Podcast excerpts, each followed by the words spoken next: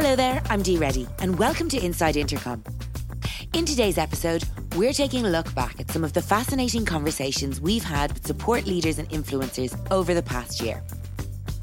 Across that year of rapid change, we heard from the support community about the key themes that they felt would define the future of CS the importance of proactive support, how automation can assist with support at scale, and of course, we launched our own conversational support funnel framework.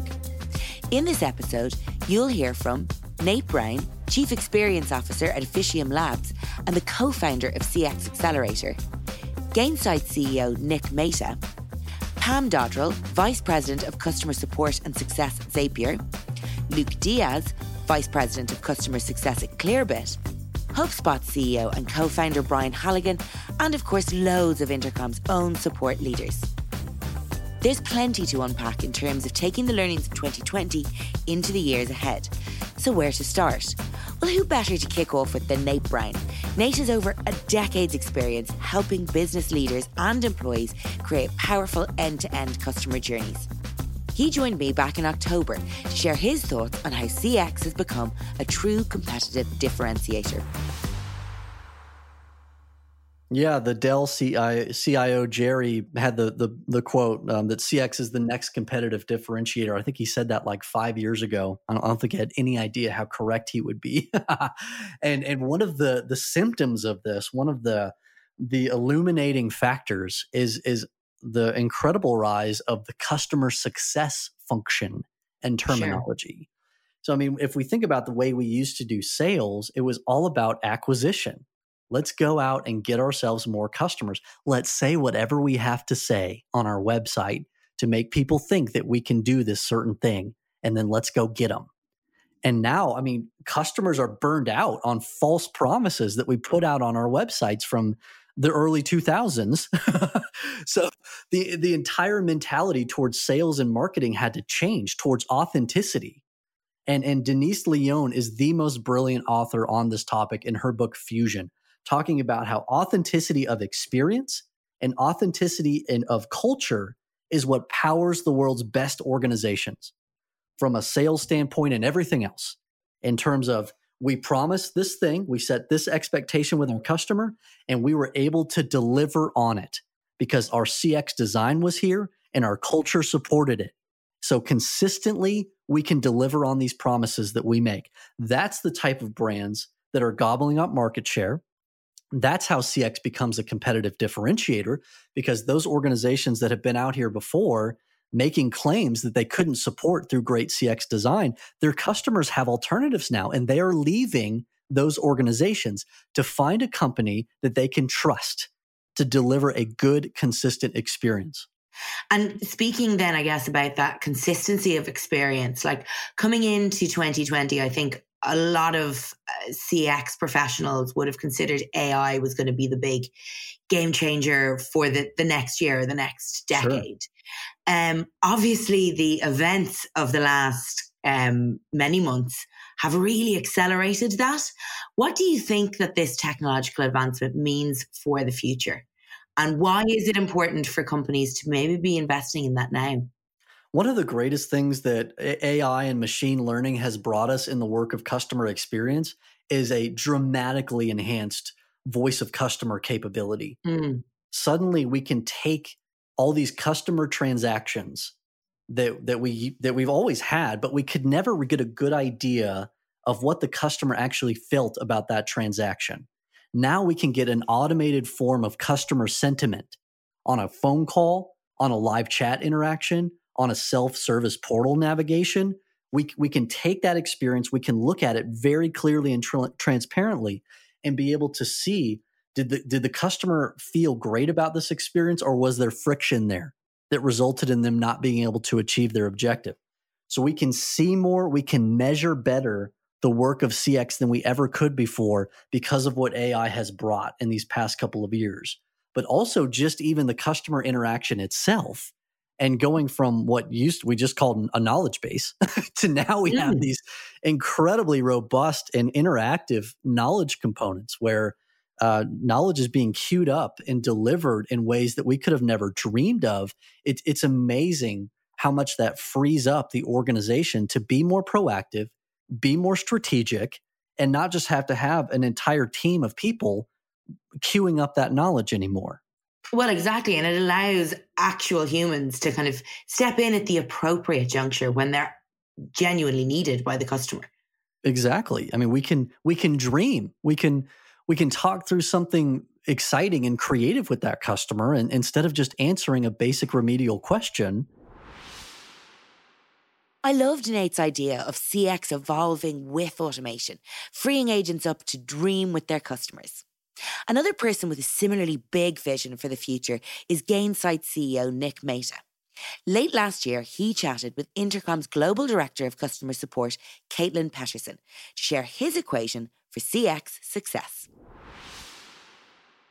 Yeah, totally. Well, it starts out with the fact that customer success is very buzzy and it's also pretty ambiguous um, if you think about the term. I mean, gosh, customer success, like what doesn't fit into that, right? That's and also who's against customer success? Who's for customer failure, right? So it starts like all buzzwords with the extremely lofty title, kind of like big data and things like that, right? So the question is, how do you make it more tangible for people?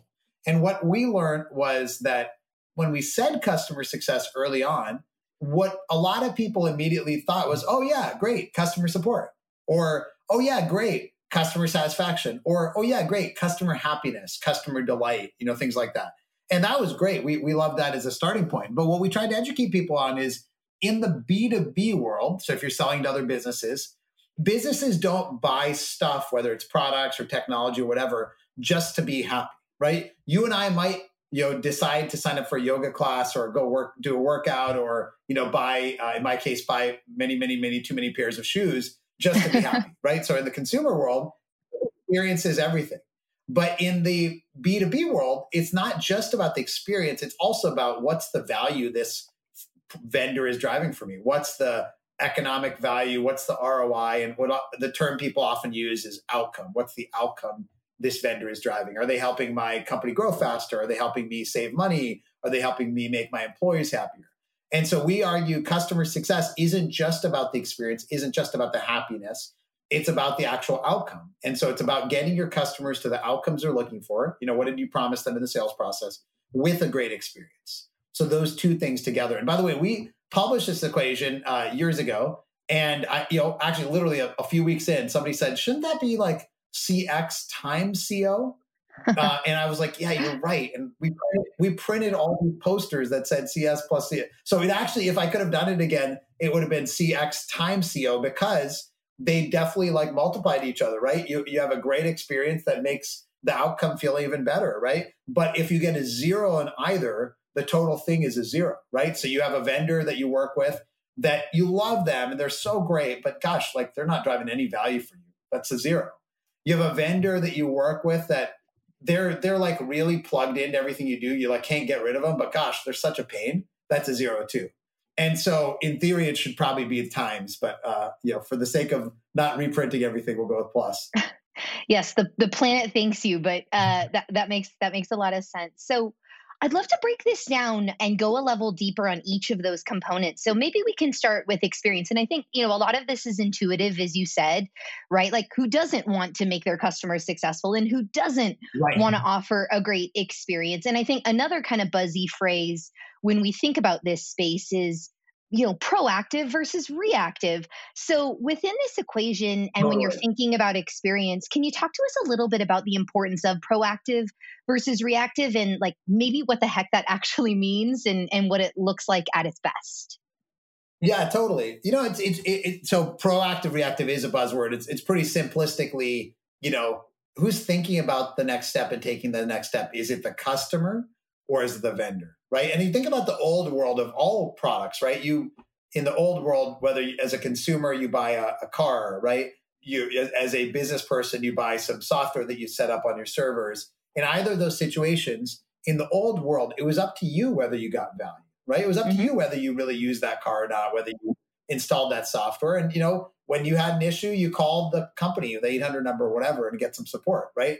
And so then, the, for the from the vendor's vantage point, they were the job was to be really good at being reactive, like to be like pick up the phone quickly and answer your question really nicely and get you the help you need. But the first step of like, okay, what do I need to do next? That was on the customer. But what happened is in the changes in business model, as we went to businesses where it was on demand, in the cloud, pay as you go, SaaS, what that meant was if the customer isn't getting the value, it's the vendor who suffers, right? Because the customer doesn't stay with you, doesn't use you again, doesn't pay you going forward, right? And so therefore the vendor had to be the one thinking of the customer every day, say, gosh, like I've noticed they haven't actually set up the software. We better get them to set it up or they're not going to stay with us. Or I noticed they're not using these new features. We better get them to use those features or they're not going to stay with us. So by shifting the economic power from the vendor to the customer, you shifted the responsibility for the journey of the customer from the, the customer to the vendor. Right. And that's what what really changed. That's what proactive is about. It's not just being proactive for proactive sake. It's proactive or, or you're not going to get to keep that customer.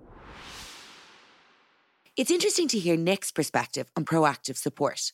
Another person who believes that teams should look beyond the buzzword on this front is Zapier's Pam Dodrill.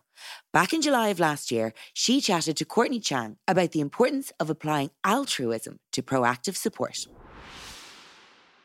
The other things we're doing is um, implementing some software that's going to give us early warning signals for our customers about, you know, if there's more usage or if they're adding people or if they're adding more zaps and then really figuring out what are the touch points from not just those early warning signals, but using them to become proactive in a nature to find out at what point, let's say, let's take the first 90 days of onboarding as an example, because it's where we'll focus first. There's a lot to learn as you're adopting a new solution during that time frame. So how do we interact with our customers and ask that question? What are the goals? What are you trying to achieve? And based on getting that input from them, making recommendations to them there's an approach I take to this that's philosophical that I've shared with the team. And I want to think about altruistic proactive outreach. So for the 10 times I may interact with a customer throughout a year, regardless of the channel, nine of those 10 times I should be sharing with them information that I think is important to them and will help them, whether it's product based, a use case, a new feature, whatever it might be. And that 10th time might be the renewal. But if you really get into understanding your customers' perspectives and what they're trying to achieve, then renewal should not be a huge milestone in the conversation.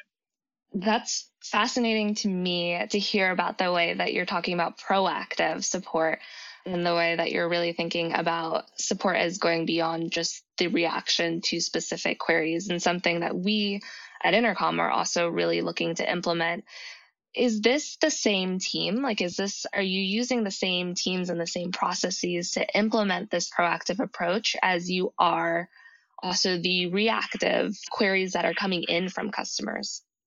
No, not right now. And I'll be honest with you, that's one of the places where I have a little bit of a bee in my bonnet with the industry is when I think about what we're doing with customer support and customer success we're often taking customer support roles and calling them customer success without really changing anything that makes them more proactive.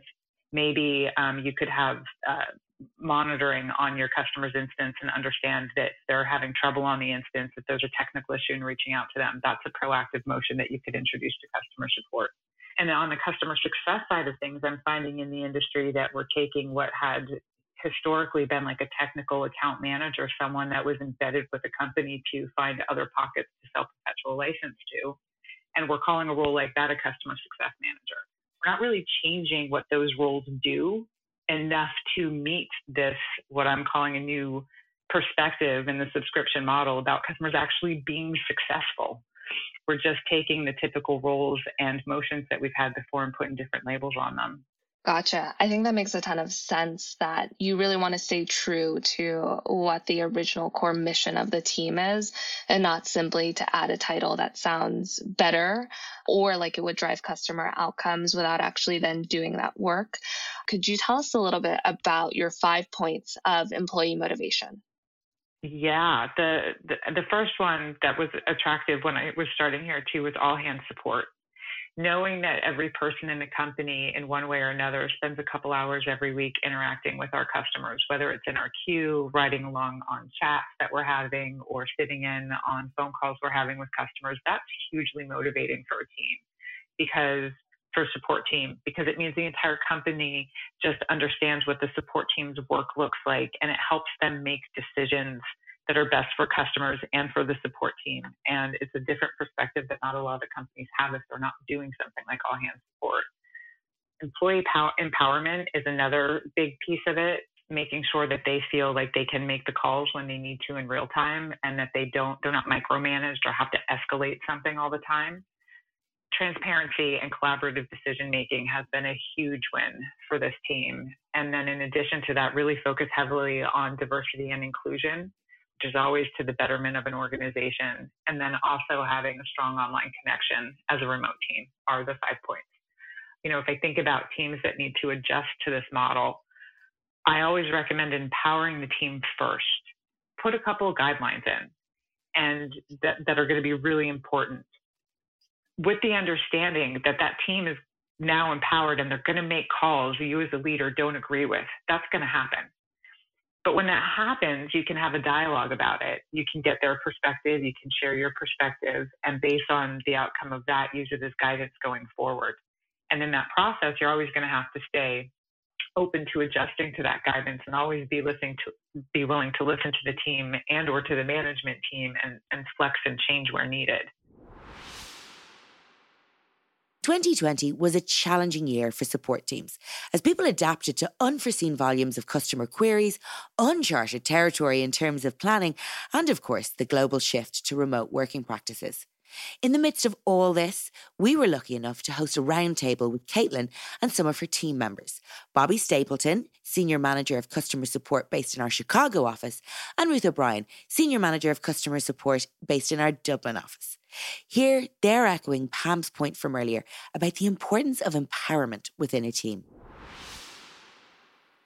The first is a, a, saying and motto I stole from an old boss and mentor, which is to care deeply and assume strength. So, the first portion there, care deeply, hopefully, you know, we certainly do, but hopefully, you know, support leaders out there, they know their support teams, uh, they know who these people are, they care about their well being, and they connect with them, whether that's, you know, directly or indirectly uh, through communications, you know, in, in a way that really demonstrates that deep, deep care I mentioned earlier. But if someone's got an escalation or question for me, you know, I probably don't nail it every single time, but I'm trying to take that additional minute or two to, hey, how's your family doing? Or I know you were facing this personal circumstance. How's that going? You know, so care deeply and um, mean it. And then assume strength. You know, support teams um, are hired and built to get in there and help customers. Bobby talks so often about how at their core, support teams should be selfless. So, you know, you can't pour from an empty cup. It's important that we're giving teams the resources the time and space, the breaks, the bit of fun and laughter, the the dog threads and slack that they need to to stay sane. But to assume that these you know teams are strong to set great expectations with them and to you know empower them to go do what they do best which is helping customers right? And uh, you know again it's about doing your best. It's not about you know pushing people to the limit. We want our team to stay healthy and sane you know always but now more than ever. But yeah so i guess you know care deeply and assume strength really comes to mind for me. And then lastly, like take your opportunity to find connection where you can get it for yourself and for your teams. We last week were rolling out, you know, the 10th change in what is now a 20 change process. And I was about to write my team another novel length email that would hit their inboxes and make their eyes hurt. And I said, you know what, screw it. Let's just get on a call. And so we did an all hands with all 80 plus of everyone. Well, you know, Sydney was asleep, but we recorded it for them. And I had no slides and I just talked to the team because I miss seeing their faces and I didn't want to write them another lengthy email. Now, you know, full honesty for any of them that are listening, I'm still writing long emails. it's still happening. But, you know, jump on a call and connect and, you know, take those opportunities when and how you can. I think that that's important too. So that's it from me. But, you know, would love to pass it over to maybe Ruth and then Bobby if they've got anything to share that I've missed, because I certainly couldn't do it without them. Yeah, Ruth, let's go to you first. How long are Caitlin's emails really? She's on this call, so I don't know what I should say. um, sometimes, sometimes long, sometimes not so long. So uh, there's a good balance there, I would say. Just with regards to you know making sure that the the teams are being brought together. Uh, I mean, Caitlin nailed it there, you know, and Bobby, as he's regularly quoted, saying that we should be selfless as support people because our jobs are to, to help others.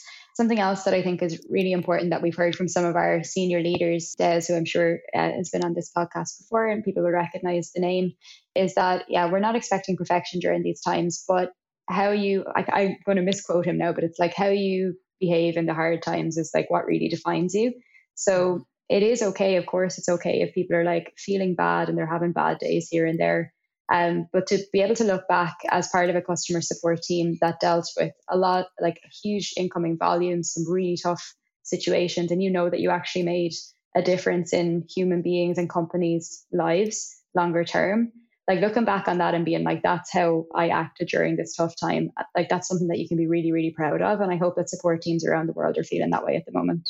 That's a lovely lovely thought ruth. Bobby any thoughts yeah, I think um, two thoughts. The first, a bit more tactical. You know, we are in this. We're in this for the long haul here, and everything with this pandemic is it's going to be you know it's going to be a marathon and so one thing i would recommend is just like change fatigue is is a real thing and as a leadership team it's important to try to like minimize that change where you can and try to maintain some sense of normalcy like what we're going through right now is not normal and so if you can look at like your normal workflows and if you're able to keep those normal or if you are normally have a weekly one-on-one with your manager you know keep that at the same time. Now's maybe not the time to like mix that up and change the day or change the cadence. Um, you know our teams are going through probably a lot of change fatigue just with the amount of information we're throwing at them and how quickly um, this pandemic is changing. So you know maintain normalcy try to minimize the unexpected giving your team the bandwidth and um, the fuel to deal with the stuff that that you can't control or that has to change my second thoughts you know is that leadership is tough stuff. And you know you have the weight of your team on on your shoulders not just their professional well-being but oftentimes you know their personal well-beings. And well that's a hefty responsibility it's also a really empowering moment to be able to set the tone for your team. When i think about times of hardship and times of crises you know you as the leader you can create a place of comforts you can create a place of positivity a place of purpose that might be the only space your team is getting those things. How to support the support team was a common thread in many of our conversations with support leaders last year. Let's hear from Clearbit's Luke Diaz about how automation played a key role in this for their team. This has been a fundamental shift in how people work, and it's both professionally mm. challenging and it's on a personal level also very challenging. And so automations played a key role because the COVID 19 pandemic has really created two constraints. One is about focus. When economic headwinds exist, you have to really, really focus on your customer and, and double down there. And then the second constraint is efficiency. You have to do more with less. There's less budget, there's less resources. So there's both a focus and a efficiency constraint. Automation helped us with the latter which is doing more with less. Specifically, what that means is we have a certain segment of customer which tends to do okay with Clearbit, but they don't realize as much value as other segments. And so we leveraged automation to, instead of having a CSM own the relationship directly, we started to supplement and then eventually replace the communications with full automation. This even includes being able to quote, DocuSign, and close a renewal opportunity all without human involvement. So you can imagine the efficiency gains there. Of course, we have escalation paths when that doesn't work, but so far, so good. And uh, automation has really been our key to driving efficiencies in uh, more scarce resourcing times. That's amazing. And we'll talk a little bit more about the importance of efficiency to a business later on. But let's chat a bit now about the kind of symbiotic relationship that exists, I think, between data and automation. I mean, you really can't have one without the other. So your business, Clearbit, is so, so important to that intersection. Yeah, it's been interesting. They, I think symbiotic is the perfect word. On the flip side, bad data can drive bad automation, and excellent data can provide very thoughtful, very effective automation. And so I absolutely agree with the premise that they are symbiotic. Clearbit is essentially a data provider. So we stake our, our ground on the quality of the data we provide into other systems. And then we eat our own cooking. We use Clearbit data to drive our business, whether that's attracting new leads, whether that's taking care of prospects, and then eventually as customers to uh, serve them using clean, relevant data for them. And then thinking a little bit more about that intersection, where do you see content fitting in? Because that's very much part of the relationship as well. Yeah, we're. I, uh, I'm very grateful to have a, a content team at Clearbit who produces very fun, much like the content at Intercom, where it's fun, it's engaging, it's diverse media, whether it's a podcast or a, a fun blog post or a video.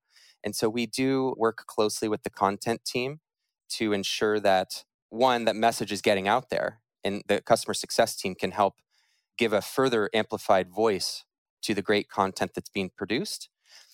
And we also have been doing quite a bit of content creation ourselves on the customer success team.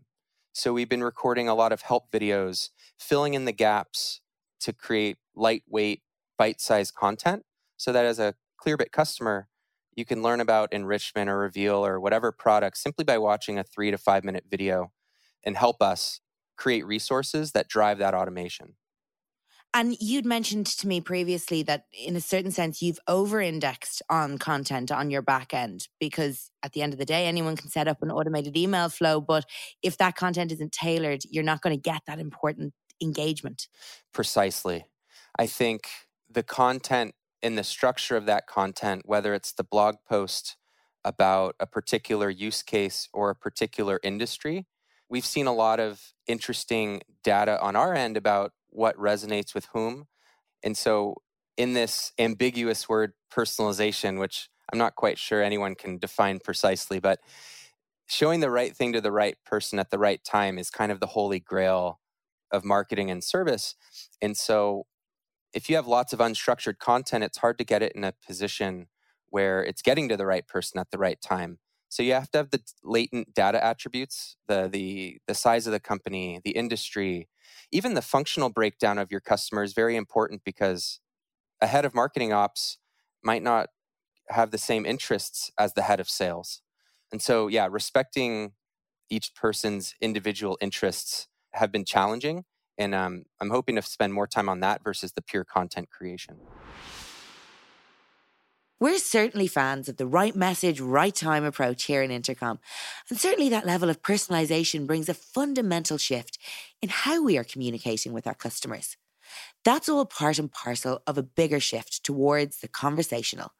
Back in August, our VP of Marketing, Shane Murphy Reuter, chatted to HubSpot CEO and co founder Brian Halligan about this very important evolution. The internet itself, the story, the business story of the internet, is about making things more convenient, about cutting out the middlemen and building big businesses directly, I think. Yeah, that's that that's fascinating. And bringing it kind of closer to, you know, the, the products like Intercom and HubSpot, one of those areas of evolution has been the way that people communicate if we think back, you know, email was actually invented back in 1971. And, you know, I'd argue that there's been relatively little innovation since then. You know, there are companies obviously like Superhuman who are trying to innovate around email, but the core product itself hasn't changed that much. Having said that, in our daily lives, the way that people communicate has changed quite a lot. Can you talk a little bit about how HubSpot as a company has evolved to meet that change in ways that customers are, are communicating specifically? Yeah. One of the things that we root, always rooted HubSpot in, and this is some people think is really smart and some people think is really dumb, is particularly in the early days of HubSpot, we would talk to marketers, and marketers would want to more efficiently spam their customers and more efficiently cold call their customers and more efficiently try to interrupt them at a trade show. And what we were saying is, no, there's a revolution that needs to happen your buyers are changing. They're using Google now. You need to get found in Google. They live in social media now. They're ignoring all this stuff. You need to transform. And we pushed our customers to transform to match the way their customers were changing. And we've always kind of rooted HubSpot in that. And as we've evolved over time, we've evolved quite a bit. We try to root ourselves in that. And I think Intercom's done a nice job of that too. I think one of the things you guys recognized early, and we're we're kind of a fast follower of yours in this world. Humans have really changed the way they can want to communicate. People don't want to email anymore. People live in Slack, they live in SMS, they live in Messenger. People just, you know, email is it's on a very slow death mark, very slow. It's still a very useful tool and people use it, but the the modern worker doesn't enjoy that medium and doesn't want to communicate that way. And I think one of the things Intercom did, and now HubSpot's doing a little bit as well, is harnessing that. The thing about email is it's asynchronous. And I think that the story of customer experience these days is synchronous. Everyone wants real time, self serve 24 7. And I think companies that are stuck sort of in 2010 mindset where humans are involved in every transaction, where it's email based, where it's nine to five, where it's not self serve, moving to this modern experience where people have been spoiled by consumer brands in the B2B side, I think people are going to want to do chat. And by the way, it's not that they just want to do chat. Like we have chat enabled in our app, chat enabled in our in our website. It is definitely the way people want to communicate. They're at the very at this very moment. I'm sure there are a thousand chats going on on our website and on our app, and it is just the way it happens today. I think that's that's exactly right. Well, obviously, intercom, you know, we we we believe this all the way down into our product, and we kind of call this conversational experiences. Yep. There are the term conversational marketing obviously has become synonymous with using a messenger to talk to the leads on your website. But like to your point, uh, you know, our our belief certainly is that these experiences will go far beyond just talking to leads on your website, whether it's be supporting existing customers or even engaging existing customers that you're trying to help onboard and showing them around your product and that sort of thing. And I think one of the big things that we're seeing is that it, it's certainly the asynchronous versus synchronous piece. Yep.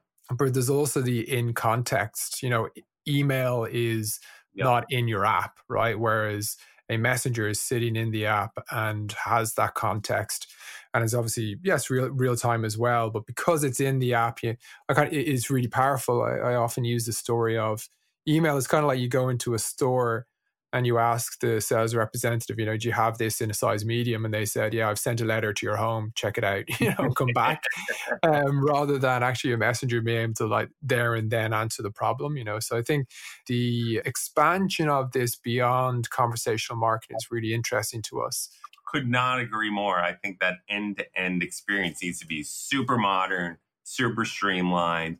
And I think if people come to your website or using your products or want to support with you and you don't have chat, you're at a disadvantage today. Is that just the way people want to talk? Bringing on to sort of 2020 and the crazy world that we're we're living in today.